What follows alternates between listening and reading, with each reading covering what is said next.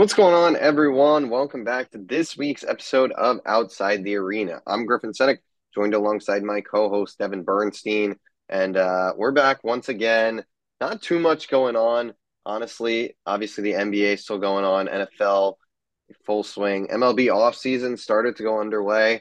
We had some managerial hirings this week. Craig Counsell, the Cubs, was pretty crazy. Set the record for highest-paid manager all time, which is nuts. So shout out to Craig. The Mets hired a new manager, so hopefully that works out well.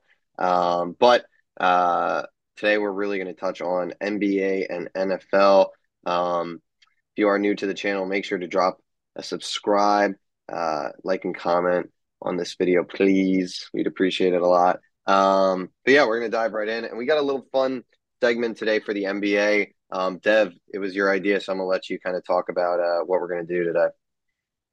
Yeah, so I just wanted to talk about six top teams that we think will all make the playoffs. But, you know, I was kind of thinking about it. It's like, who outside of the Nuggets, like, do we know is a contender? And I think, you know, some of these six teams will contend for a championship because I really don't see who else could besides the Nuggets outside these six and, you know, maybe Clippers, Kings, something like that. A few teams here and there. But, you know, outside of the Nuggets, it just doesn't feel like there's a ton of proven this team can win four playoff series type teams. Like all these teams kind of have issues, but I think all of them in a weird way do have some sort of championship upside. So in the East, I want to talk about the Bucks, Celtics, and Sixers, and then we'll get into the West with the Lakers, Warriors, and Suns. So I'll just start off with the East a little bit. Like the Celtics, my main concern with them is it's really hard to win a championship without a top 3 to 5 player, and I'm not sure they quite have that as good as Tatum is. It often just seems like whoever is the best player in any given playoffs is the guy that wins the championship, and it's going to be hard to do that when you've got a guy like Tatum, who is a great player, don't get me wrong, but, like, you know, he's going to have to be going up against the Jokic's of the world, which is just really tough in terms of, like, looking at it from a best player wins the series perspective, which a lot of times can be a great predictor of who wins a series. Like you see last year, like Jokic was far and away the best player and they won the championship. Same thing with Steph Curry 2 years ago. And the year before that, a lot of the same things can be said about Giannis. It's like, it's not necessarily cut and dry the case, but that is also a factor. I think we also saw Jaylen Brown almost get exposed in a sense. And I'm going to be honest, I really don't believe in the Kristaps Porzingis edition. I think he struggles to stay healthy, and this isn't a guy who's really proven he's like a tough bucket getter. I don't think he gives you quite the scoring or defensive value he gives you in the regular season in the playoffs, and I think the reliance on him as a team, and obviously like they should be relying on him. He's one of their top paid players. They traded a lot to go get him. But I just think there's a chance that he kind of fades away in the playoffs, and the whole like depth and the multiple stars of the Celtics idea kind of starts to fade away. And then it ends up just being Tatum, and maybe he does have a great playoffs like he's fully capable of doing, but it's just possible this team isn't, you know, quite as well built. So that would be my concerns with them.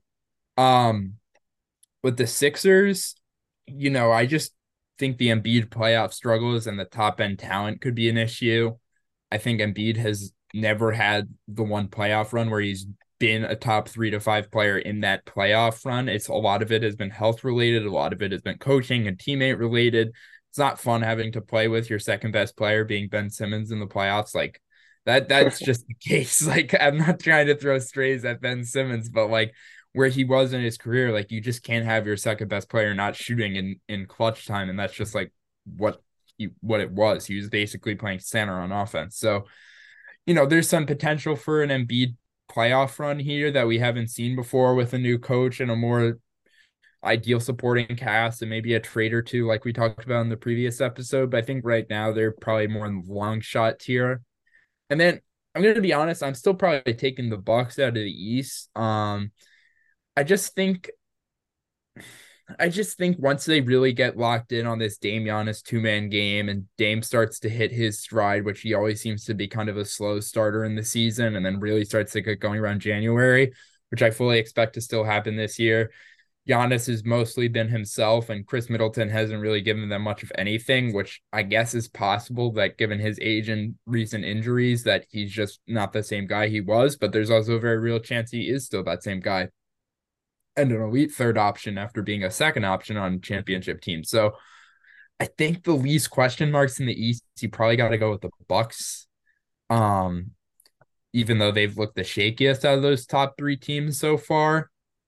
But yeah, if I have to do like, I think all these three teams are contenders because it's a much less loaded East where you go down the boards, like who outside of these teams is really going to challenge them. And maybe the Knicks could. Obviously you don't want to count out the Heat. The Pacers have looked good, but I don't think they're ready to win a playoff series or two yet. Definitely not against the top three teams in the East. So I don't think any of these teams are super contenders, which almost makes the top teams have an even higher chance of making it.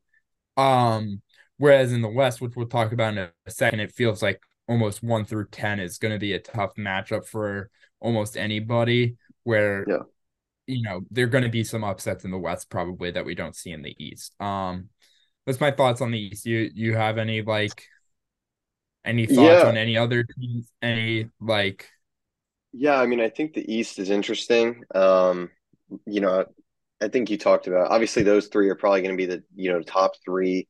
Maybe throw the Miami Heat in there. Obviously the Heat are always dangerous come playoff time. I think what you said is fair. I mean, I think if we're going contender or pretender, I think out of those three, the Sixers would probably be the pretender just because I feel like we've seen what they have the last few years. This is arguably, you know, I don't want to say their worst roster. It's different for sure. They don't really have, you know, Maxey, I don't think is that proven star yet, which I guess you could say Simmons wasn't, but I guess Simmons was an all-star caliber player, you know, even though he didn't shoot.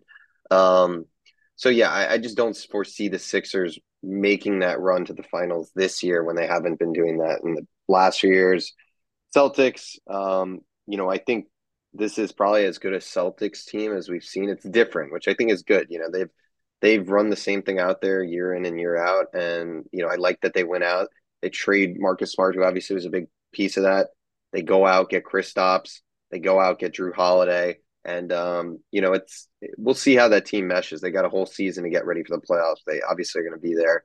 And then with the Bucks, same thing, like you said, Dame and Giannis, you know, running the two-man show there. You know, they're going to be good. They're probably, like you said, probably the team I lean on just because, you know, I feel like star power tends to shine through in the NBA playoffs especially. Looking at the rest of the conference, you know, it's interesting. Obviously, you know, the Heat I mentioned, I mean, they're always going to be dangerous. We've seen it. I mean, they were in the finals last year, which is crazy to think about. I mean, this team they just always make it there. It's crazy. The Cavs, I don't know. I feel like the Cavs are kind of entering that spot where it's, you know, good roster, but just not good enough to get there, I feel like is what we've kind of started to see.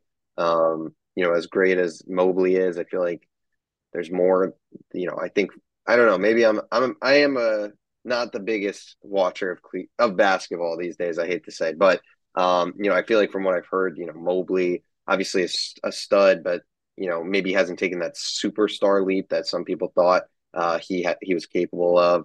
So I just don't know about them. The Knicks, I mean, we kind of know what the Knicks are at this point. Same with like the Hawks. So I don't really know. I feel like, you know, I think it's a real two-man race at the end of the day between the Celtics and the Bucks, where you got teams like the Heat and the Sixers who could, you know, cause some trouble, stir some drama up maybe and take down one of those teams. But do I see either of those teams this year going to the finals? Probably not. I'd probably say that the Bucks and the Celtics are. I mean, I feel like that's a pretty consensual take, nothing too crazy, but yeah, that's kind of my thoughts.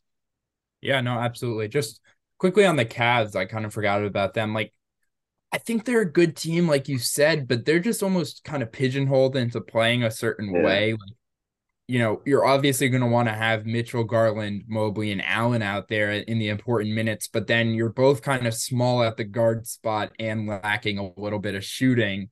And for those other minutes, whether it's the fifth guy or just bench lineups, whatever, you know, you're going to have to play a bunch of other guys. It's like you have a bunch of guys that, you know, you have Strus, who's a good shooter, Niang is a good shooter, but you're not really, you're going to have to be asking them to be guarding the top players on the other teams, because you have Mitchell and Garland out there who you don't want on the best players on other teams from a fatigue and size and just ability standpoint. Those guys aren't the most talented defenders. So it's like that creates a problem. Do you want LeVert out there, who's a bit redundant with, you know, Mitchell and Garland? And then do you want like an Okoro, which makes it so that you have three guys that the defense doesn't have to respect from beyond the arc? So it's just like, I don't know what one lineup I can think of that I'm like, this is really going to be dominant, even if Mitchell is playing well and fighting, you know, putting up great stats, which is going to be even harder for him to do just because they don't have the shooting around him. Mobley's a really good player. He's going to be a stud, like you said, but he hasn't taken the leap to the next level to the point where it's like teams have to respect him a ton as a shooter or as a post-up threat. He's really just an okay offensive player and a great defensive player at this point. Which is completely okay. Like I said, I think he's still going to be a stud, but as of right now, I just don't know if they have the lineup versatility and depth to get it done, even though I liked most of their moves in a vacuum this offseason. So I think they got better on paper, but I just don't know how much that actually shows up in the playoffs. Moving on to the West, I think it's hard to talk about the Suns because we haven't seen a single game with Beal, Booker, and Durant, which is, I guess, maybe the best thing you can say about this group so far is, like, watch out. They might be injured a lot. But I kind of like what they have going, where they always have some length out there with KD, and they usually, you know, have one of Okogie or Bates Diop, who's a good defensive player out there. And then it's just a bunch of guys who know their role and are out there to shoot threes and play defense. And it's like, it's simple, but it's a good formula. I would say the one big concern I have with them has been Nurkic, who I talked about once when this trade first happened, where they acquired Nurkic, where I was like, I don't know, he might get played off the court in the playoffs. And it already seems like they're having to lean into Kevin Durant at center, which is like a complete problem when, like, he's a 34-year-old 7-footer who's already got some injury history. Like, you don't want to be playing him more than 3 or 5 minutes a game at the center position until the playoffs. And then it's like, that also, of course, hurts your defense. But then at the same time, Nurkic hurts your defense. So I don't even know what you do, to be honest. If you're the Suns, they kind of screwed themselves by trading for Nurkic, but they were screwed by having Ayton. So I don't know how to feel, but they're so talented that I think they're going to just start to click at some point and really put together a lot of wins. They're not a team that particularly matters what seed they are. As long as they get into the dance, they're going to have a chance. Whoa, rhyming. Wow. Look at that. And then as for the Lakers, I'll say a similar thing about, like, the win total, where it's like, I don't think this is a team that's going to be pushing for 55 wins, whatever. There's no point to doing that. As long as they get in the playoffs, especially as a top 6 seed, if they can do that and avoid the play-in, it's really not going to matter to them. My main thing would be is Austin Reeves has to get more involved. I think he was the guy that it was like, okay, he could have like a 25-5 type season and really take some of the burden off LeBron and AD, especially LeBron, who's about to turn 39. But it's like now gotten to the point where they really can't win a game without LeBron playing like 38 minutes, which is a big issue because it seems like they wanted him to play around 28 minutes a game this year, which I don't even necessarily disagree with at his age. It's just like the difference between what they need him to play and what he needs to play to stay healthy. Sorry? They're getting blown out right now. They're getting blown out by the Rockets. Yep. They got some randos they're running out there. I mean, I guess they're getting blown out. Colin Castleton, Demoy Hodge. Oh, my God.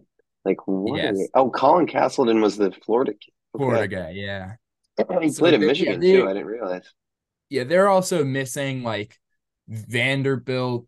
Prince has missed time. Hayes has missed time. Vincent has been out basically the whole year.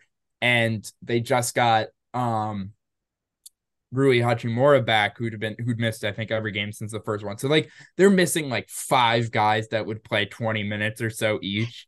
So that's another thing where it's like, maybe this team does have like elite depth and we just don't know it yet. because it seems like they have a lot of guys who have played well when they played, but they just haven't played consistently. So that's another thing. But I'll be honest, the team I wanted to talk about most was the Warriors. I'm really, really high on the Warriors this year. I think, again, it's a very simplified way of looking at things, but I think when your team doesn't have Steph Curry on the court, you got to do everything you can to not be horrible. And there's been one year in Steph Curry's career where the team was not a negative with him off the court. And that was in 2017, 2018, when they had arguably the best team of all time, and they were barely a positive. So it's been really hard to be good with Steph Curry off the court in his career. But now you've kind of got Chris Paul running this second unit, and it almost feels like a completely different style of basketball. So it's like they're not really reliant on having a great shooter like Steph on the court. They're able to play more pick and roll, more isolation, more stuff like that. And they do leave that lineup out there for a few too many minutes for my liking. Like in close games, they'll kind of leave it out there for the first 4 or 5 minutes of the fourth. And it's like, all right, get the starters back in. But at least they've been competent with Steph off the court, and they've been able to reduce the minutes for these older guys.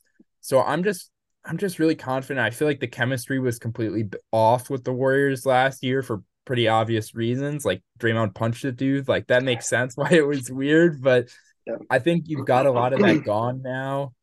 And Steph's a killer, man. Like he's the only guy I think you could consider for the best offensive player in the league besides Jokic, to be honest. I think his shooting and the playmaking that creates, that goes unnoticed on the box score, is probably the most valuable thing that no one even realizes, is how many assists he creates just by his movement and gravity. It's a pretty token statement to be like, oh, he has a lot of off-ball gravity. But when you think about what it actually means, is it just it forces the defense to do things that they would never normally do. And there's very few guys, especially centers, who can help off of screens, close out to Steph, and then also, be able to help when Gary Payton back cuts and Draymond finds him, out of nowhere. Like that's how well built this Warriors team is. And I just think they're ready for another run. So I honestly think they might be the biggest threat to the Nuggets.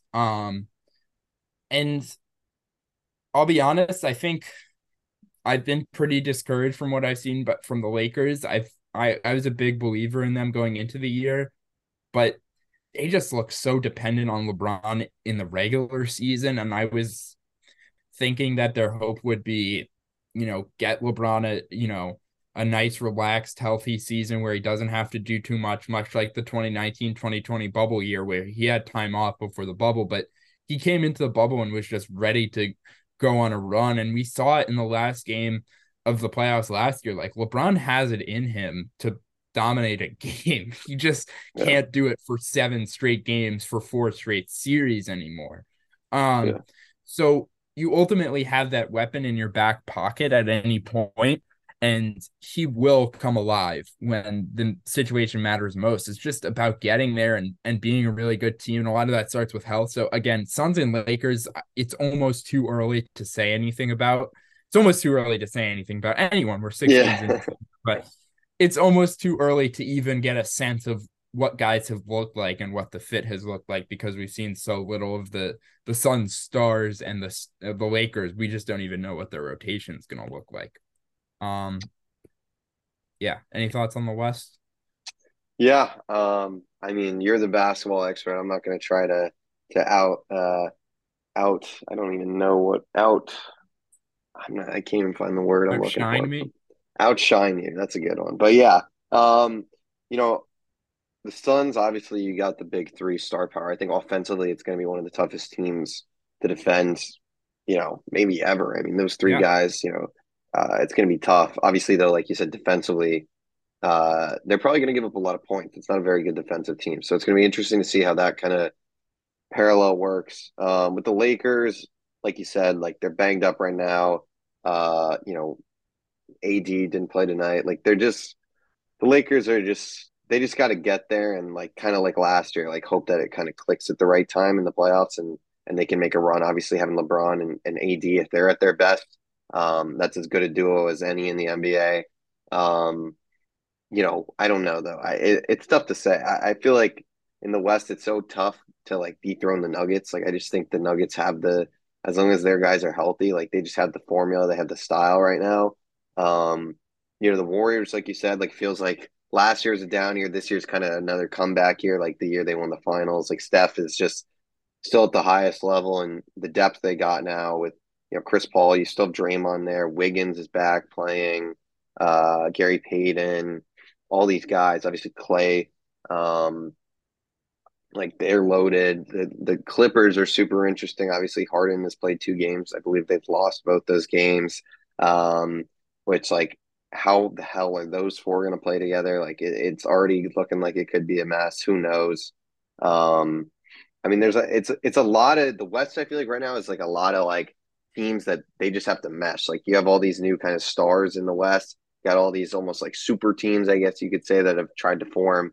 So it is really tough to say. Honestly, I think, you know, like you said, like the Warriors had that proven, you know, the 2 teams, I guess, for me that are like have that. It's so tough because I want to say like proven, I guess. I mean, we saw the Lakers make the run last year. They didn't beat the Nuggets. Did they get better enough to beat the Nuggets? I don't really know. I think it would take a super sane performance from probably AD, to be honest. AD would, I think, have to be the key to that. The Warriors, like, can they beat the Nuggets? Like, maybe Steph is just – if Steph gets hot, like, they could probably take him down. So, I don't know. Like you said, like, Warriors maybe. The Suns are going to be super interesting offensively. Can any team keep up with them?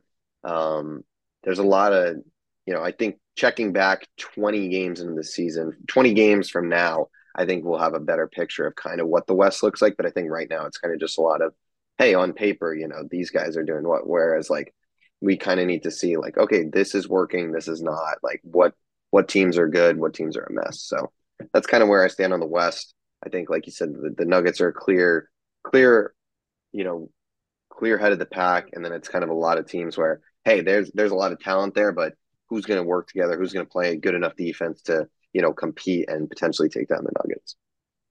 Yeah, absolutely. You want to go to NFL? Yeah. Yeah, let's do it. So, I mean, last week, like we kind of talked about on the podcast, there was a mix of really good games and then really bad games just on the schedule. I mean, real quick, before we jump into predictions, I feel like there's 2 games I really wanted to talk about. And we'll start off with CJ Stroud, man. One of the, you know, obviously I think that's probably the single-handedly best rookie quarterback performance of all time. One of the best quarterback performances of all time. Like, honestly, 470 yards, 5 touchdowns, game-winning drive, 45 seconds, I think it was. They marched down the field. They beat the Bucs. You know, Baker played pretty well in this game, too. Crazy game. Noah Brown. I mean, the Texans had 3 receivers over 100 yards. We talked about it last week on the podcast, Dev. You said, you know, maybe C.J. Stroud's better than Tua. You know, it's starting to look like C.J. Stroud is – I mean, we've seen he's legit, but now it's like, oh my God, is this guy top 10 already? Like, he is a star, probably one of the best, you know, rookie quarterbacks we've seen in recent memory. I can't think of one that's been better than him off the top of my head, per se, statistic-wise, I guess. Honestly, like, the best couple rookie seasons I can think of are Stroud, Luck, and Cam Newton, but those are over a decade ago at this point. Like, It's really been a long time since we've seen a quarterback come in and dominate. And especially not someone who is seen as some generational, like, bust-proof prospect. Like, we've seen a Trevor Lawrence come out in the last few years and have his fair share of struggles in his early years. Burrow didn't have the best rookie season, like, especially record-wise. Like, these were guys who were seen as, like, can't miss bust-proof prospects, and they're great, obviously, but even they didn't have these dominant rookie-type seasons. So there's nothing you can say that's, like, you know, is too far with Stroud in terms of as a rookie. Like, this is about as good as a rookie you can really have as a quarterback. It's just hard to come in and dominate the hardest position in sports as, like, a 22, 23-year-old kid, and that's what he's doing right now with a very average supporting cast, if we're going to be nice.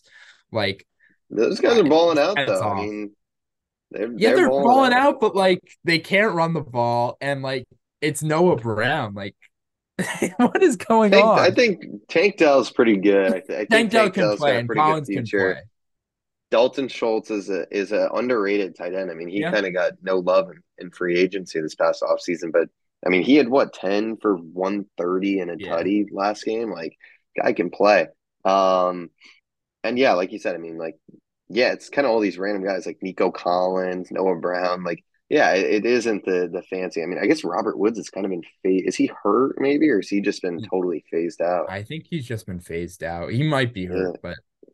Yeah, I mean, it's not even worth looking up, to be honest. But yeah, like you said, like the running game is basically non-existent. I mean, that O-line is terrible, but the fact that this Houston team is 4-4 is nuts. D'Amico Ryans has done an incredible job there. The defense, I mean, obviously they get 37 points, but it's been pretty good throughout the year. And yeah, man, like that Stroud deal, it just, you know, how's Will Anderson been playing? Let's see, 2 sacks on the year. I mean, he hasn't been a Will Anderson has not been, I guess, as people going into before last year, we're talking about Will Anderson, like one of the greatest, you know, pass rusher prospects of all time, and rightfully so. And last year at Alabama, it wasn't, I guess, his greatest year. And then this year's not disappointing, I guess. I haven't watched enough. He might be having a better year than the 2 sacks on the stat sheet show. But regardless, I mean, people were clowning that move on draft day, and it's still.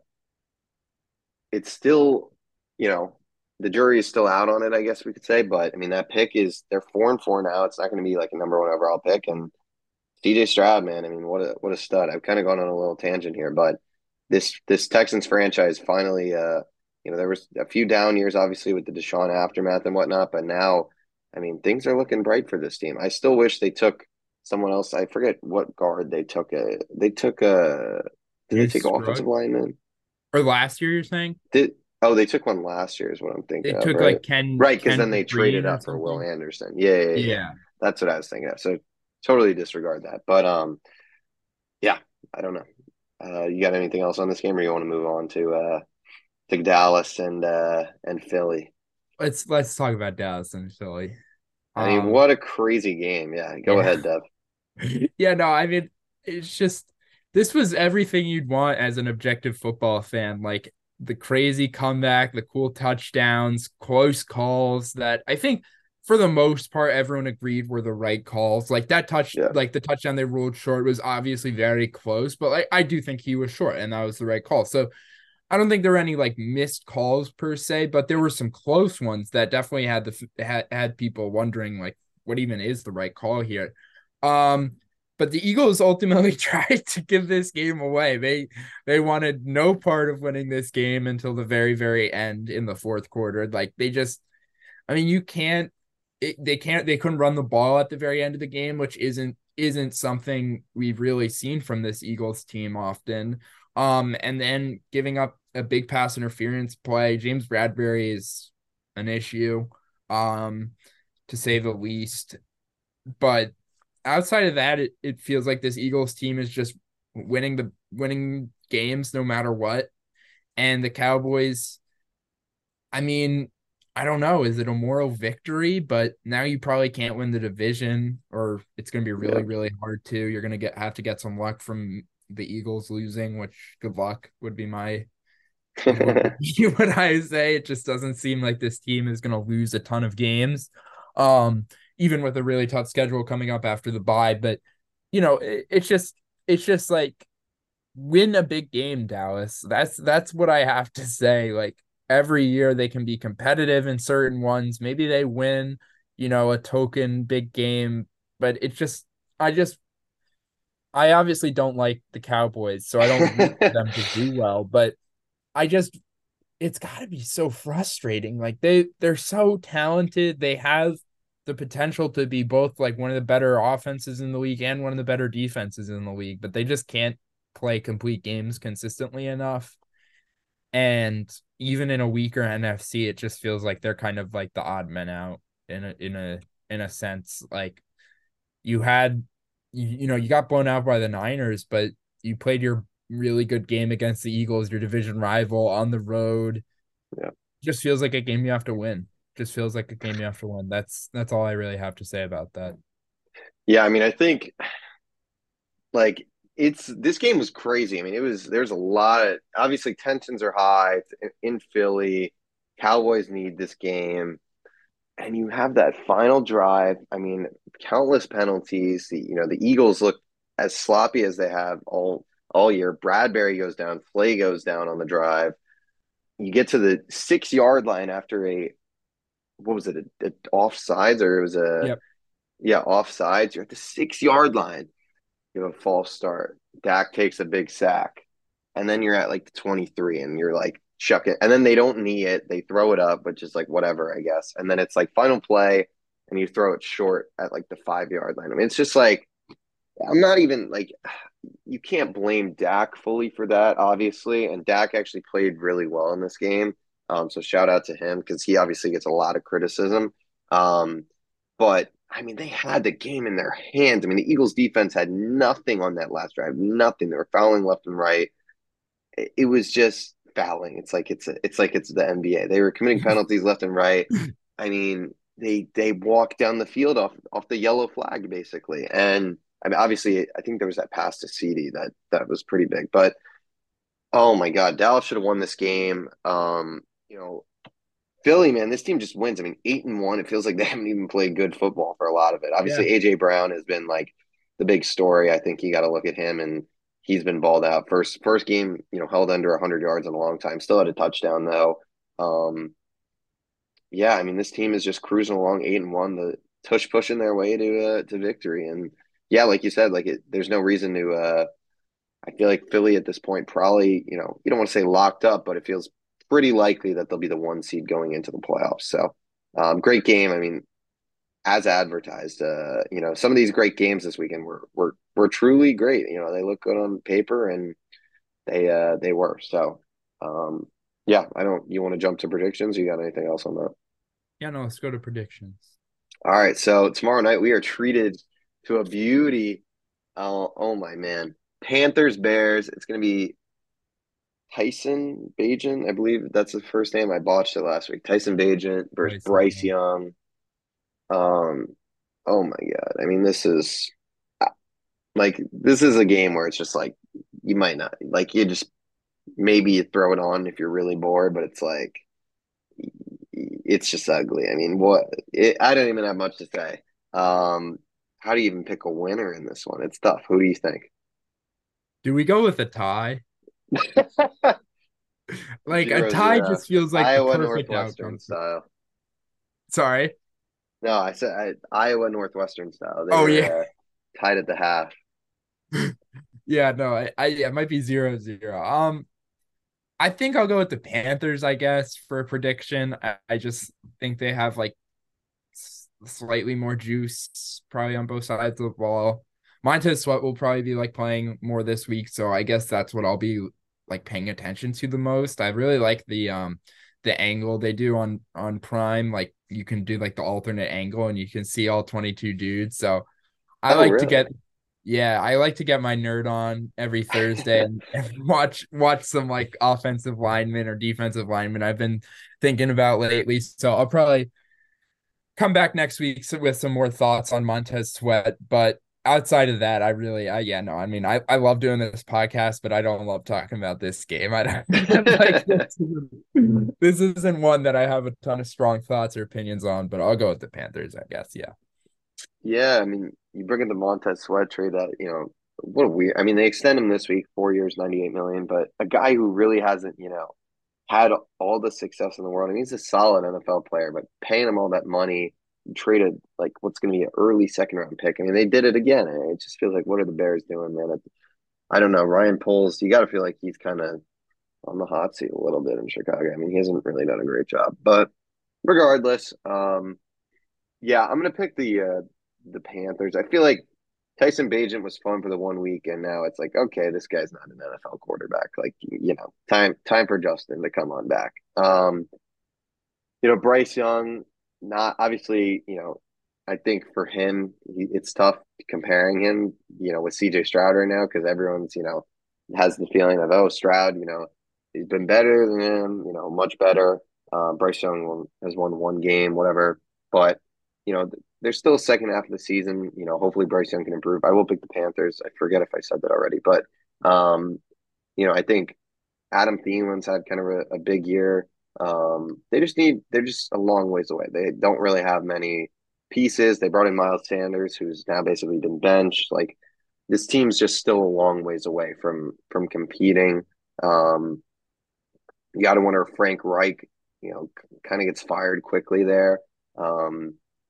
You know, I don't know. It's going to be interesting to see, but yeah, I'll go with the Panthers. I think just Tyson Bagent was not very good. Yeah. Moving along. Yeah, sorry. Go ahead. Yeah, no, Colts Patriots. Oof, another Germany. Fun one. Germany. In Germany. My advice would be to sleep through this one. I'm going to have to stay up. I'm going to have to wake up because I have Jonathan Taylor in a big fantasy matchup this week. So I got to watch, but well, the Colts actually seem to play pretty interesting games. So maybe they'll find a way to make this one interesting, but these aren't teams that are really doing anything this year. I'm pretty confident about the Colts outlook, like I've kind of talked about, so I won't go into that again.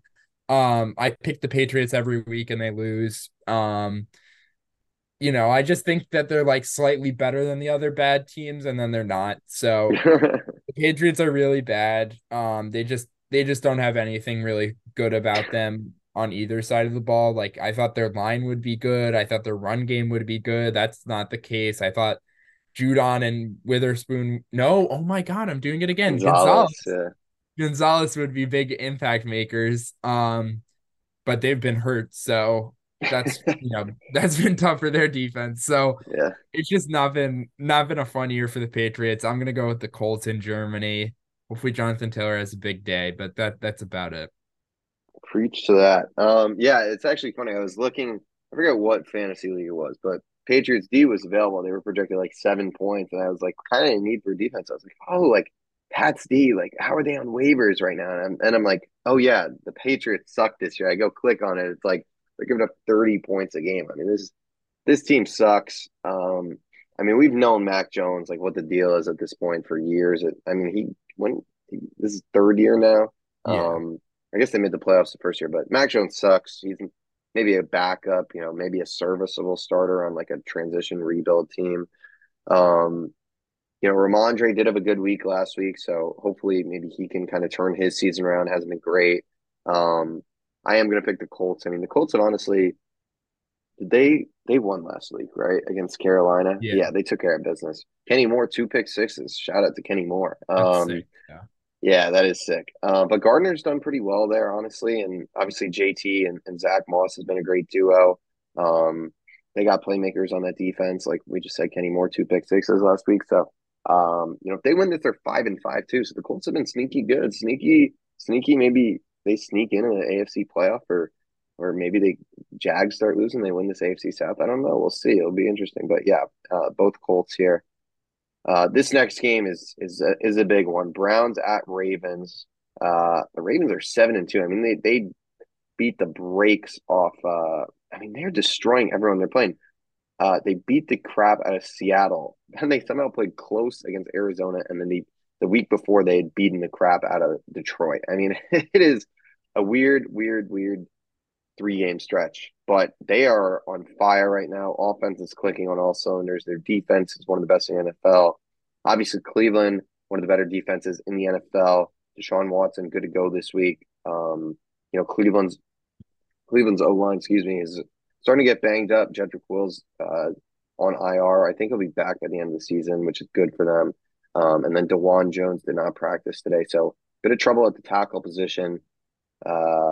What are your thoughts on this one? Obviously, a huge game for both these teams, really. Yeah, I mean, this is like such a big game, both in terms of the division and the wild card, because obviously these are two of the top teams in the division. But then, you know, every team in this division is good or has a good record. And in the case of the Steelers, like, and I don't expect the Steelers to stop winning games, to be honest. Like, I expect them to be in at least that 9-10 win range. So every team here is going to be competing for a playoff spot. So every divisional game matters a ton more than it already mattered. So This is going to feel like a playoff game. I just feel like the Browns are going to win for some reason. Wow. I think the Ravens have, like you said, like a great stretch of football, but then also a weirdly, like, is this a little concerning? Like, why aren't you blowing out the Cardinals quite as badly?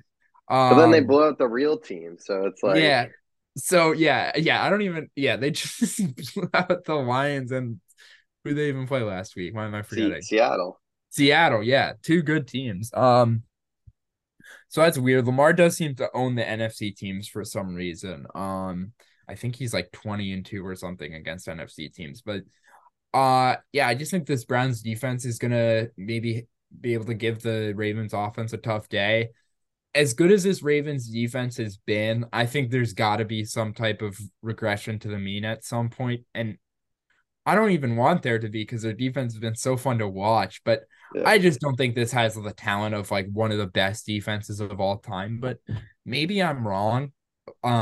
Maybe I'm not seeing things correctly, but I think they have like a pretty talented defense, maybe like the 8th most talented defense in the league, and they're performing like by far the best. So maybe Coach Mack is just a freaking genius, and he should definitely get some head coaching looks. That's the last thing I have to say about the Ravens. Yeah. Both these D coordinators, I mean, you got to think might start getting looked at a little bit. I'm going to go with the Ravens in this one. As much as I want to pick the Browns, I can't. I just feel like, you know, Deshaun last week is pretty solid. I feel like he'll probably struggle a bit this week. I mean, we just haven't seen that, like, textbook performance against an elite team, I feel like, from him since he's been with the Browns. You know, I think both these defenses are really, really good. I don't think the Ravens are going to put up 35 on Cleveland. I mean, Cleveland just pitched a shutout. I mean, obviously it was clean and tuned, but one of the easiest, you know, shutouts wins of all time, I feel like you could say. So obviously this defense is talented. I think Lamar, though, you know, poses and has always kind of posed a tough challenge for the Browns. They haven't really beaten him much, if at all. I mean, they've probably beaten him once or twice, but you know, it's a huge game. I think they'll just be able to get it done. I think, you know, Odell revenge game. I mean, who knows? You know, has he? I don't know. He's probably not played them since he got traded. So. Yeah. Oh no, they played already. Oh, they did? Yeah, because remember Dorian Thompson-Robinson started, I think. Oh, okay. I totally forgot that. So, yeah.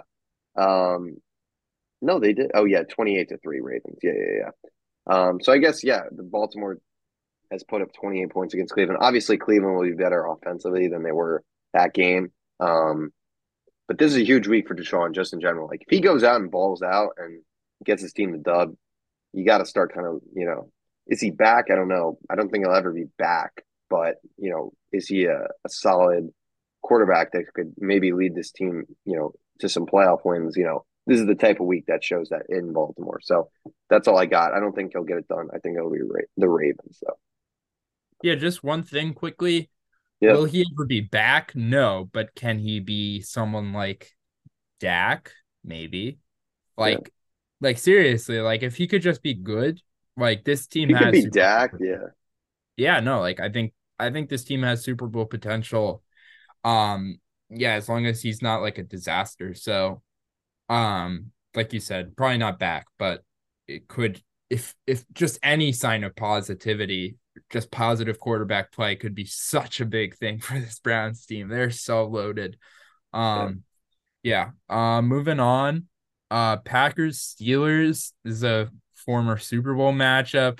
Yeah, this is a bit of a disgusting matchup. The Packers, I mean, we can talk about bad. They did win last week against the Rams and Brett Rippon, but they still find a way to make it look ugly every week. Their offense is inept. It seems like Aaron Jones is like now exists in the offense, which they actually give him the ball for once. They actually been giving him the ball or gave him the ball last week, but it just doesn't feel like enough. Love just I don't think he's there yet. And to be honest, I don't think he ever will be. But even if he was going to develop into some good quarterback, it's not like they have the team around him to be any good. So this will certainly be a game that the Steelers keep way too close for most of the game and then pull out with some theatrics in the end. one of the easier game scripts to read this week for me. Yeah, I'm going to go with the Steelers too. I think this is, you know, like you said, like there's not really much to talk about. Like Jordan Love isn't good. You know, Kenny Pickett does have a little clutch gene in him. I got to give him credit. Like Kenny Pickett can, you know, he's led a lot of fourth quarter, you know, touchdown drives, game winning drives. So credit to him. You know, Najee Harris has started to play a little bit better too. Warren's been good. So they've been able to run the ball, which has been good. So yeah, I think the Steelers win this game at home too. Like, yeah, Jordan Love ain't going into Pittsburgh and coming out with a W. So enough said on that one. Moving along. This is actually a pretty good game. 49ers at Jaguars. Both these teams coming off the bye. You know, Jacksonville 6-2, San Fran 5-3. First time we'll see Chase Young as a 49er, which is exciting. I saw something that defensive coordinator Steve Wilkes will be on the sideline for this one. So the classic when things aren't going right, let's bring the coordinator down. That'll fix everything. Yeah, that's some stupid shit. But regardless, what do you think about this one? Yeah, no, I'm really excited for this matchup. I think, like, to be honest, if we get real nerdy here, I think the Niners do a lot of things similarly to what the Steelers do defensively, which is a lot of, like, the call you would expect, you know, as in, you know, on third and long, they're dropping into a more conservative zone coverage. On, you know, third and short, they're probably running some type of cover one man, you know, something like that. It's not strict, you know, to a T, but they're one, you know, these are both two of the teams that like to play, you know, to the, you know, what makes most sense in any given situation, which is fine, especially when you have the talent those defenses do. But we saw the Jaguars, you know, have creative things to kind of dial up against everything the Steelers had. And I just think this is a good matchup for the Jaguars, man. I think Lawrence is prime for a big day. I think Ridley is prime for a big day, as much as that's going to burn me. Do you have him in fantasy? Is that a I have him in all three leagues, I think. So Here collected... comes two catches for 11 yards. Yeah, so I'm probably screwing myself over here by going big on the Jaguars, but I'm going to give you the take that I do think is going to happen. So I do think the Jags pull it out. Probably a really good game. Like you said, like things haven't been going as great for the Niners defense, and I wonder exactly what the issue is. The big thing a lot of people have been saying is no D'Amico Ryans, which I don't necessarily disagree with, but I also don't think Steve Wilkes is like a bad defensive coach. So he just wasn't on the field, though. He wasn't on the field. That's you couldn't see what was going on. I just like to imagine like Shanahan. He's like, hey, you got to get on the field, buddy. Okay. Yeah. So I don't know where I'm going, but yeah, Jaguars. I'm gonna go with the 49ers, and I think they blow them out. I think this team is way too good to lose three in a row. They're coming off the bye. Deebo Samuel was a full go today in practice, which I think is huge. You know, it just opens up that pass game so much more. You know, they were dealing with some injuries. CMC wasn't 100%. Hopefully he's closer to that now. Kittle started to come alive the last few weeks. If they could extend that and get him more involved than he was early on the year, I think that only helps.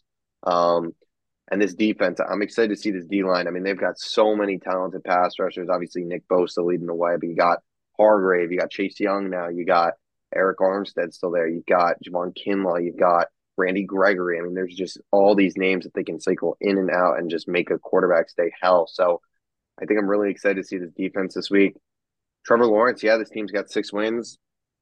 I don't know. I haven't really been – he just hasn't performed like I think people rate him. So – like, I don't know if you could say he's, I mean, maybe let me see if I can pull up the stats real quick, but like, I just don't feel like he's performed like a top 10 quarterback so far this year. I guess, you know, 93 rating, pretty good, almost 2,000 yards, 9 touchdowns, 4 interceptions. Like, it's just like, I don't know. I don't know. I haven't been super impressed with Trevor. Like I kind of was at the end of last year. So we'll see if that changes. He hasn't thrown for, no, he threw for over 300 yards against the Bills. But maybe I'm just a Trevor Lawrence hater. I don't know. But I am going to go with the Niners. I think so. I think that's very fair. Okay. Well, yeah, I'm going to go with I'm going to go with the 49ers. I do think they win by 2+ touchdowns in this one. I just got a feeling that they're going to come out ready to play, coach on the sidelines. Come on now. Yeah, I mean, that's all it is. Bit of a mid-off here. We've got Saints, Vikings. Josh Dobbs, man, what a freaking performance. Like, the classic, like, he doesn't even know their names. He doesn't even know the playbook. Like, it's cool, though. Like, he obviously is a dude who can pick up an offense really quickly. This is, like, a smart guy who understands when my first read isn't there or my first read isn't super open. It's not smart for me to try to make that throw and risk it. Yeah. I'm going to take off and see if I can make a play with my legs, which he oftentimes can do. He's an athletic guy. He has a reasonably good arm. He's not the least accurate quarterback in the league. Like, he's got a really good situation around him once Jefferson gets back. I see no reason why this team can't compete for that 7th spot in the NFC. And the Saints have looked quite a bit better. You know, the Taysom Hill thing is working somehow. Like, it's working well.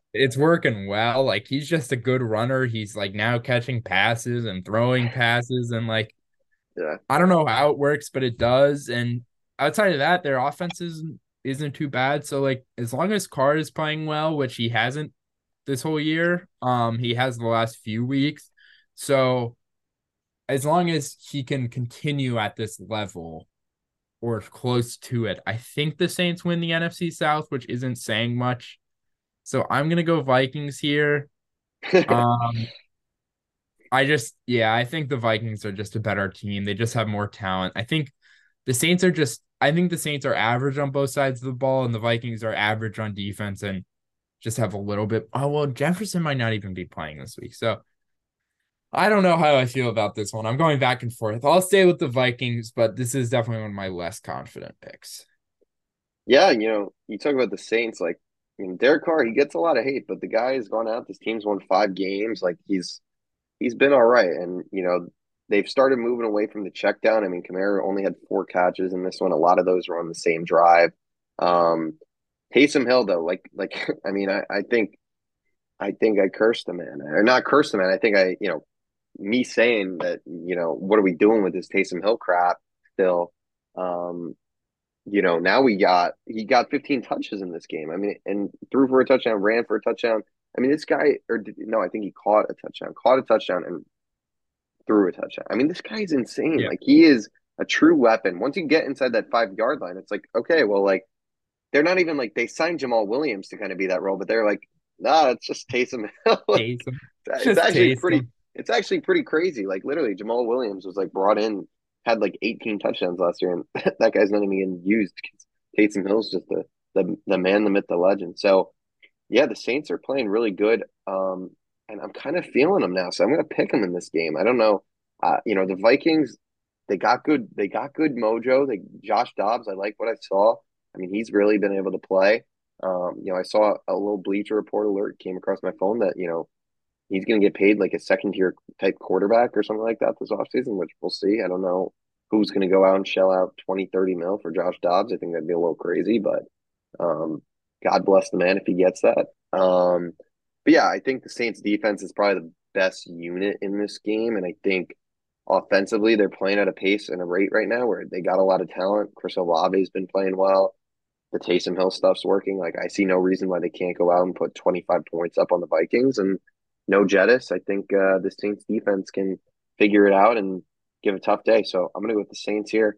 6-4 feels a little crazy for this team, but hey, man, they're not a bad football team. I know we give them a lot of shit, and are they going to win the Super Bowl? No, but you know they got some serious talent on this team.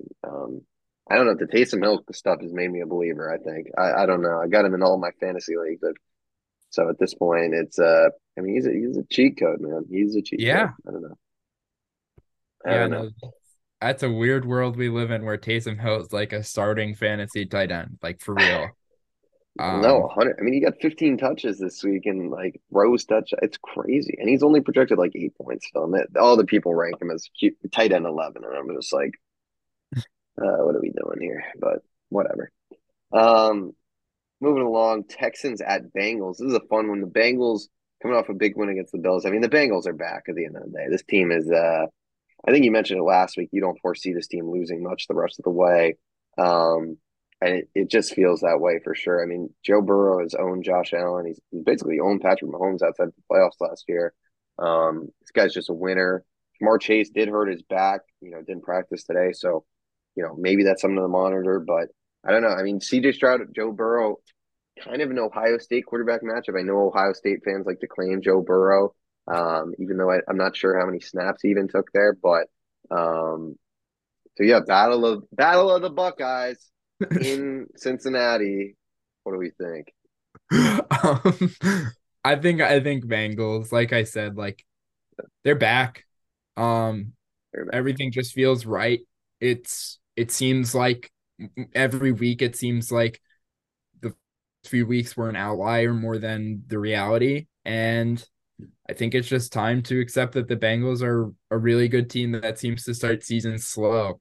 I wonder if this continues. Honestly, I wonder if are they just going to be a good team for the next 10 years, but lose in week one every year? Is that just going to be their thing? Or I think that'd be cool. But besides that, this defense is kicking into shape. Both their young corners, Cam Taylor-Britt and DJ Turner, have been really good, which is a good sign for their secondary, along with Chidobe Awuzie. Obviously not having Eli Apple there anymore is or at least not relying upon an Eli Apple anymore is something that you can look on as a positive. And they're really well coached on both sides of the ball. I feel like Zach Taylor got a lot of crap, and now he's a coach that no one really talks about, but he actually seems to have a good system on offense. He seems to know how to get the best out of his players, and he seems to be able to motivate the guys. And he also has a great defensive coordinator who's able to almost single-handedly win them games sometimes, it feels like, with his sort of mastermind defensive scheme. So, like I said, I'm really high on the Bengals. I'm really high on the Texans too, who we touched on. Not this year necessarily, but going forward, yeah. I think this can be a really good team.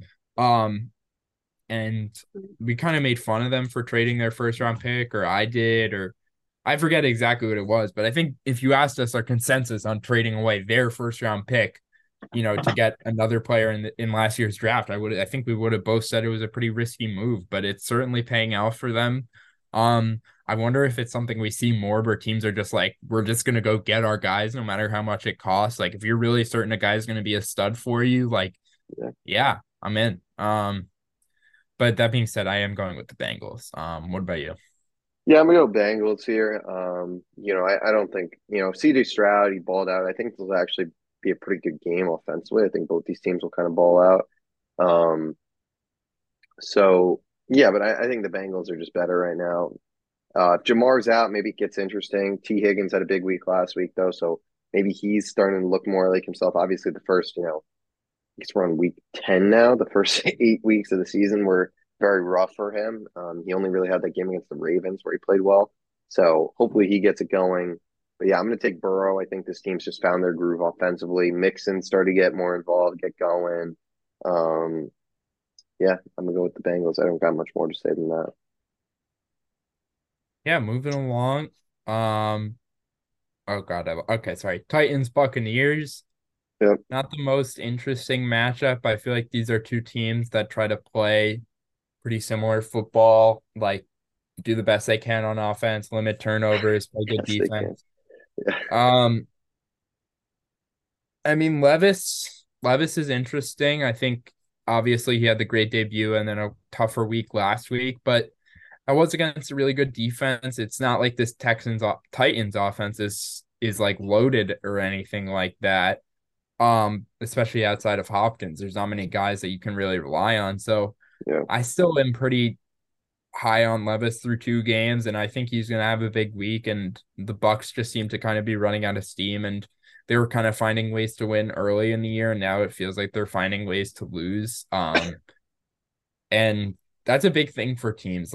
You lose a couple close games in a row and you just feel like you can't do anything right, and you win a few close games like the Eagles have and start to build on that momentum, even if you aren't necessarily playing your best football yet. So I think that's a big thing, and I just think this is a Bucks team going in the wrong direction, so I'm going to go with the Titans. I'm going to go with the Bucks. You know, despite what you say, I thought they played pretty well last week, especially offensively. True. I mean, I know they scored, 37 points. Baker had that drive. Obviously, the defense didn't play well, but I think CJ Stroud was going to dice up almost any defense out there. Like you said, though, they're trending downwards for sure. I mean, they started out, I think, 3-1. They might have lost 4 in a row now at this point. Maybe I'm wrong. 3-0. I mean, yeah, they either lost 2-0, maybe 4 or 5 in a row. Something like that, yeah. Regardless, I mean, this is a team that's not playing well. And it's honestly not even Baker's fault. Baker's been pretty solid for them this year. It's just tough sailing. But I do think they rebound this week. I mean, the Titans, Will Levis, I agree. Like, I'm happy they're finally going with him. You got to, give a shout-out to Tannehill. He did great things there. But Will Levis has shown that arm talent. I mean, some of these throws this guy's trying to make, I mean, some of them were really – really not great, but these like sidearm throws that he just gets there so fast. And I mean, he's got a really talented arm. You can see why people were talking about him as a potential top 5 pick. And, Titans would have gotten a gem in the second round, really. Landing a guy like Skronsky, Northwestern bred, I was, he was at the Wrigley Northwestern game this last week and I saw him there on the field. Will Levis, he could be the guy there. He looks pretty good. So I just went on a bit of a tangent. But, yeah, I think I'll go with the Bucks. I just think the Titans, I don't know. It's going to be a low-scoring game. I don't know. The more I think about it, I'm kind of like, Titans got a pretty good defense. I don't know. But I'll go with the Bucks. I think this offense has been playing really well. So, moving along. Lions at Chargers. It's a fun one. Lions coming off the bye. Seems like David Montgomery is back, so it'll be interesting to see how that split is with Jahmyr Gibbs now that, Gibbs really balled out those 2 weeks when Montgomery was out. Chargers, a big win against the Jets on primetime. Eckler had 2 tutties. Seems like he's kind of finding the end zone again, which is good to see. It's a Chargers team that's 4-4, so they really need this game. Lions, 6-2, trying to really, with a win here, it feels like, playoffs are an afterthought. They'll be there for sure. So what do you think? I think this is going to be a good game, but I think the Chargers don't match up well with the Lions in terms of how they want to play defensively. And obviously they're not the best defensive team, but when you look at what they want to do, they want to play softer zone coverage. They want to kind of make the offense take the easy stuff and slowly get their way down the field. But if you look at the Lions, that's exactly how they want to play. Goff is really good at making the right decision, no matter if it's a big play or a medium play or even a small play sometimes. Like, sometimes he just takes 3 yards or a smart incompletion where a sack would maybe happen to some quarterbacks. Like, those are the big plays that you don't really notice, or big differences at least, not necessarily big plays, but I just think this is a Lions team that's going to be able to kind of kill them to death with 1,000 paper cuts sort of thing, like a lot of 4 or 5 yard runs, 8 yard passes to Amon-Ra. And I don't know if the Chargers offense can quite keep up. They obviously had a really tough week last week against the Jets offensively, and I expect them to be much better than that, especially because this Jets defense is so talented. Even though the Lions defense is good, they're not quite as good as the Jets defense. But yeah, I'm going with the Chargers. Nope, Lions here. I can't do anything right speaking Lions today. But yeah, what about you? I'll go with the Lions too. Yeah, I think they're just a really, coming off the bye, they'll hopefully be fresh. I mean, Aiden Hutchinson has been a freak. This Chargers defense played really well. Maybe that's just the Jets O line being terrible and Zach Wilson holding onto the ball real long. But they played well last week.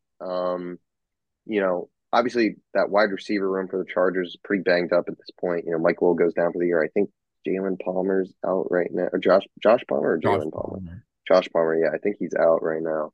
So a little banged up there. So I just think the Lions are just so good defensively. They play, just tough-nosed football. Laporta's been great. And like you said, like Amon-Ra has been really, for a Chargers secondary that's not amazing, I think Amon-Ra will give them trouble. But like you said, it feels like they can just kind of pound their way through this one and probably find a way to win. So I'll go with the Lions. Yeah, I don't really got much more to say than that. Yeah, moving on. Falcons, Cardinals. I think we got the return of Kyler here and Heineke's starting. So I guess in a weird world, this is one of the better quarterback matchups of the week because of, I think I saw that there's like 9 rookies starting this week or something like that. Is that, no, that can't be Bryce Young, Tyson Bagent, Stroud, Levis.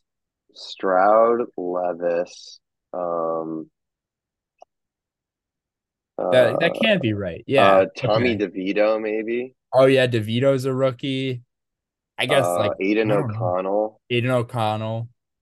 So that's only like 7. Yeah. So never mind. Maybe it was not 9. Yeah. No, that can't be. I don't think it's 9. Yeah. But anyway, there are a decent amount of rookies starting. But besides that, I'm not super excited for this. I have to be honest. What are your thoughts? Yeah, I'm going to go with the Falcons. I mean, I think the Cardinals suck. But I guess Kyler's back, so it gets interesting, I guess. But I don't know. Kyler, first game back. Like, what are the odds this guy goes crazy? Probably not too high. The Falcons, man, I mean, it's just like, what are they doing? Like, this franchise sucks. I mean, I like Arthur Smith, but, like, you might have to fire the guy. Like, this guy is just tanking your draft picks. Like, you draft Kyle Pitts. I mean, we say it every episode. Kyle Pitts, Drake London. And now you got to throw Bijan's not even getting used. I mean, it's like, I get Tyler Allagier's like a solid running back, a good player. But it's like, when you invest a top 10 pick in a running back, you got to freaking use him. I mean, Bijan, as talented as he is, considered one of the greatest running back prospects in the last, decade, 20, 30 years. I mean, as good as we've ever seen almost. And it's like they're not even using him. Bijan's got like 1 rushing touchdown on the year, something like that, if that. I mean, Bijan's not even getting in the end zone. It's just frustrating to watch all 3 of these. I mean, Drake London's probably been the most successful relatively out of the 3 of them so far. I mean, I guess Bijan's a rookie, but that's crazy. They're just not getting the ball to these guys. So Arthur Smith, I mean, I don't know, man. I like the guy, but might be time to go. Just like I don't know, the offensive philosophy is just not working. So regardless, I will go with the Falcons. I think they're still better. Heineke, I mean, I don't think he did this team. Who did they play last week? I totally forgot. They lost to the Vikings, right? So like Heineke, wasn't necessarily the problem. Jonnu Smith, man, this guy their top 2 receivers are Jonnu Smith and Kadarius Hodge, man. Like,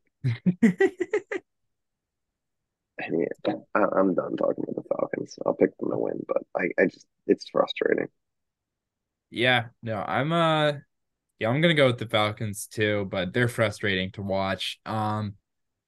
Maybe I guess once Kyler gets healthy, which and gets back in the flow of things, which probably won't be this week. Like you said, maybe this offense could be a little interesting, but that's about it. One of the more boring matchups of the week.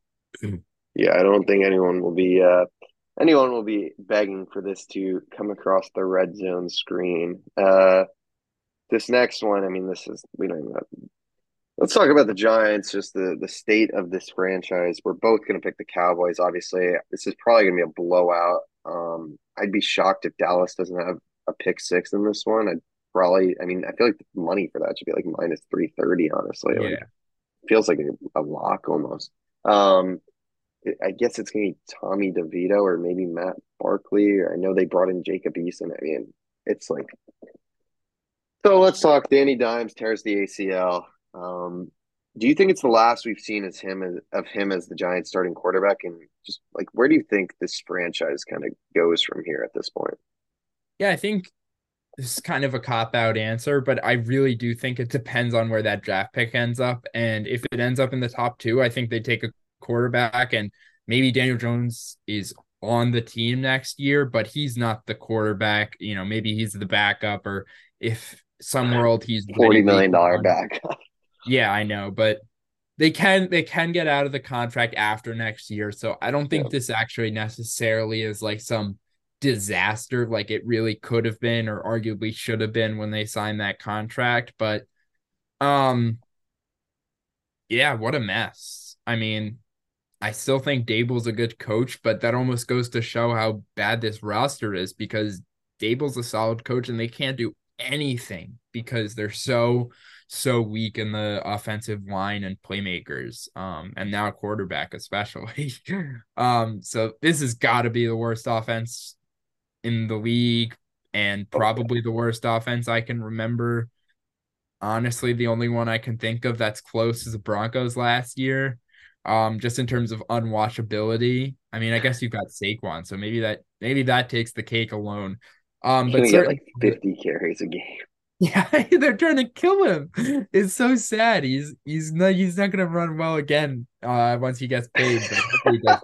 He's never gonna run again, ref. Oh my God. So we're going with the Cowboys here. I don't know. Do you have much else to say about the Giants? I think they should have traded Saquon. Obviously, hindsight's 2020. You don't expect Danny Dimes to go down, but is Saquon really going to re-sign? I feel like no way. I don't know. It's a mess. The Danny Dimes contract was stupid when they signed it. I mean, paying that guy $40 million, it's like mind-blowing. It's like, how do you even do that when the guy is just he had a solid year last year, but it wasn't like, oh my God, this guy is a $40 million player. It's crazy. Look, this team, the O-line sucks. I mean, you got Andrew Thomas. He's obviously been banged up, but outside of him, there's no one really there that you can look at and be like, all right, long-term, this guy for sure is good. D-line, Thibodeau's played better, but other than that on that defense, is there anyone long-term that you're Dexter Lawrence, got to give credit to Sexy Dexy. He's a good player, but yeah, it's they really don't have that many guys for the long term right now. I don't know. It's tough to say. I don't really want to linger on this for too much longer, but they're screwed. Yeah, obviously Dallas is going to win this game, but yeah, and then you look at that game where they came back and beat Arizona, and you got to be oh my God, because if they didn't do that, they're right in Caleb Williams' range, which they still might end up being. I mean, I don't know if they'll win another game all year, to be honest, but. Oh my God, if the Giants get Caleb Williams, I'm not going to be. I feel like he'll just rot there, though. Hopefully. Yeah. I don't know. That's the Eagles fan coming out. Yeah, I want this generational prospect to be horrible if he goes to my rival team. That's the reality of being a football fan, man. You got to prey on your division opponent's downfalls. But yeah, I think they're not even set up for a quarterback, like you said. Are they ready to have to surround a quarterback with a solid situation? I really don't think they have the money or picks outside of whatever pick they end up drafting a quarterback with. So maybe you try to build up. They gotta pick one though. I feel like they gotta pick one. I feel like I guess if it's the right. I mean, look, they're gonna evaluate everything honestly. Obviously, if Drake May's there, do they think he's the guy? Do you really want to pick another ACC quarterback? I don't know. That could be a little sketchy. I mean, who are the other quarterbacks that are going to go super high in this one? Maybe they wait till the second round and pick a Michael Penix or a JJ McCarthy, a Bo Nix, and just kind of hope one of these kind of second tier. Who are the other first? There's got to be other first rounders that I'm forgetting. I mean, Shedeur, if he comes out, maybe. I feel like his hype's kind of dying down. Yeah. Potentially Quinn Ewers. My sense is that outside of the top two, it's kind of a question mark if anyone is going to go in the first round. So yeah, maybe they do just wait and because one of those guys you gotta imagine is going to be a pretty good quarterback. Just it feels like odds are, but yeah, whatever. We're talking about the Giants for way too long. Moving along, Commanders at Seahawks. I'm going to pick the Seahawks. I mean, the Commanders, honestly, Sam Howell, I just checked, he's thrown for almost 2,500 yards. He's kind of, he hasn't been amazing. He's got 9 picks, but not terrible. I mean, they're doing all right, I guess you could say. But I think the Seahawks will have a bounce back week this week at home. yeah, I don't really got much more to say than that. I just don't think the Commanders are very good. Yeah, they've certainly shown, like, fight and all that, and, like, Howell's shown some encouraging signs, but they traded away the few good pieces they had on defense, so they're not going to be able to stop anyone for the rest of the year, I don't think, and their offense probably isn't going to be able to put up, like, 38 points every week, which they're going to need to win, which they have almost been doing the last few weeks, but, like, we saw against the Eagles, they just couldn't quite keep up, and now that they have even less talent on defense, I just don't see it happening. Such a weird season for them. I mean, they've I guess the teams they beat aren't very good, like the Cardinals, Broncos, Falcons, and Pats, but they lost to the Bears, they lost to the Giants. I mean, it's just a weird team for sure. Yeah. Sunday Night Football, Zach Wilson versus Aiden O'Connell. The Raiders, man, smoking the victory cigars after the win against the Giants. I mean, the culture there seems amazing now. It's crazy what firing, like, two coaches can do for you. Antonio Pierce seems like, I mean, he's kind of taken after the Dan Campbell a little bit, where he just gets you fired up, ready to run through a brick wall. And, you know, maybe that's kind of what we're going to start seeing from some of these coaches. I don't know. I feel like the prototype has been set a little bit with Dan Campbell, but I feel like Robert Saleh is kind of a little similar to that. Like a defensive, I guess Campbell was offense, but, you know, these guys that just get you fired up, ready to play. Big win for them. Sirianni a little bit. Yeah, Sirianni too. I mean, he's a little less of a physical presence, I guess you could say, than the other three. A little more of a but yeah, he Sirianni gets you fired up. I mean, there's a lot of good coaches right now in the NFL, but yes, absolutely. I think there's kind of a pivot to some of these more animated coaches, which is great. It's an interesting game. Jets really need this one. This is, you know, this defense should play well against this Raiders offense, Aiden O'Connell, but I don't know. What do you think? Yeah, I think this is going to be just a tough start for Aiden O'Connell. I think teams always seem to play well with their first game as an interim coach, but then it kind of seems to fade away, and the team seems to remember that they fired their coach for a reason. And what, like, I mean that in the sense of, like, this team isn't a Super Bowl team. This team isn't a playoff team. So I just think, yeah, I think it's a tough day for Aiden O'Connell. I think Jets defense dominates this one. Could be close still because of how inept the Jets offense can be. Max Crosby is a freaking beast. I say that every week, and I'm going to keep saying it. That's about it, though. I'll go with the Jets. It's a big week for them. Zach did not look good last week. I feel like, you know, we've gone on this Zach Wilson roller coaster where it's been, okay, he got the win, to, okay, this guy's not good, to get this guy off the team immediately, to, oh, okay, maybe there's something there, to, oh, yeah, probably not. And now we're back at pretty much close to another bad week, and it is right back where we were right before the Chiefs game, where it's, this guy sucks, worst quarterback in the NFL, get him off the team. So it's a huge week for him. I mean, this is, I don't want to say he'll get benched, because I don't know if they'll bench him, but, like, probably should get benched if he has a bad week this week against a bad Raiders defense. Max Crosby, like you said, probably going to go for, like, 4 sacks on this one. But, yeah, I will pick the Jets. I think their defense is just got to get it done. But the Raiders do have playmakers on this offense. I mean, Jacobs, Adams, and Jacoby Myers are really good players. So if Aiden O'Connell finds a way to get the ball to those guys, it could be a tough day for the Jets. But I do think they'll pull it out. I think their defense has proven that they're good enough. And this offense just needs to score. Get the ball to Breece Hall. Get the ball to Garrett Wilson. They need another piece on that offensive side. I mean, Lazard has not been good. Randall Cobb's now a healthy scratch. Tight ends are pretty average. Like, they just don't really – they needed that, you know, they need to trade for Devontae Adams in the offseason. I was about to say, yeah. Yeah, I think that, you know, it's been rumored a lot, but I don't know. We shall see. I mean, this last game sucks. Bills at Broncos at Bills. I'm going to pick the Bills. And the Bills have, man, 5-4, they're not even in the playoffs right now. Only win in the last 5 was to the Bucs.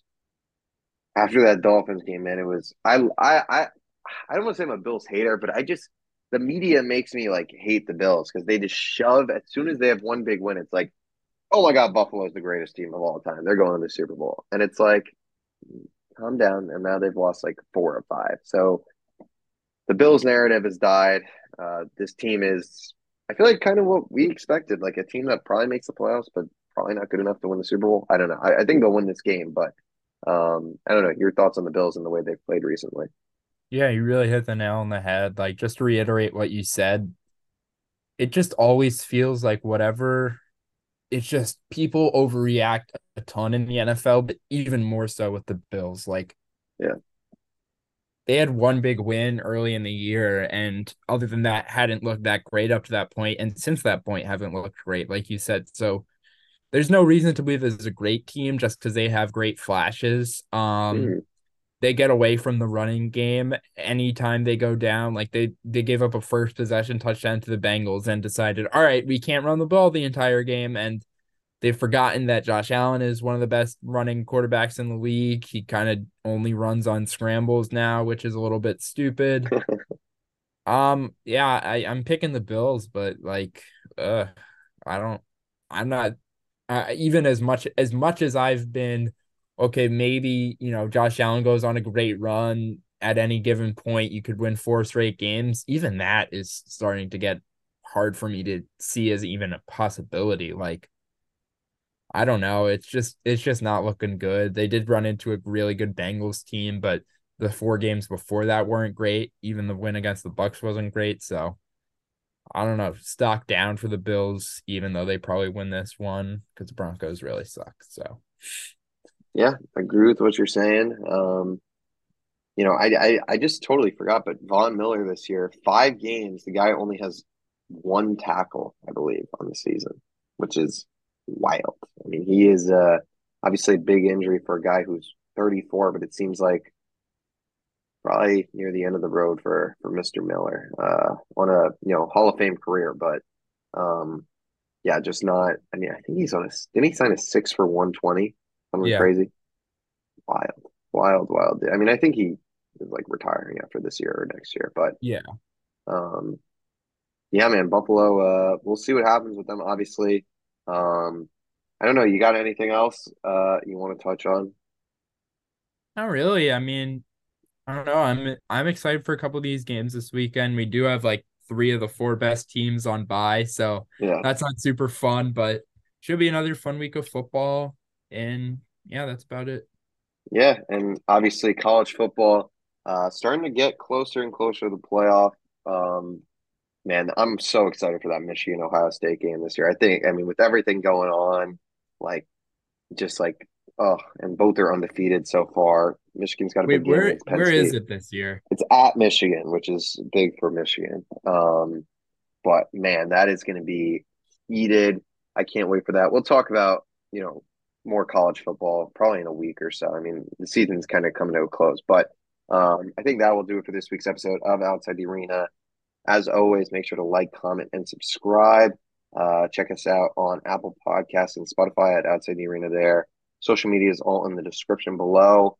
And yeah, and keep enjoying, you know, NBA, NFL, NHL is going strong. There's a UFC pay-per-view this weekend, so and some college football as always. So a lot to look forward to, and we'll have it all here next week on Outside the Arena. So thank you guys for watching. We'll see y'all next week.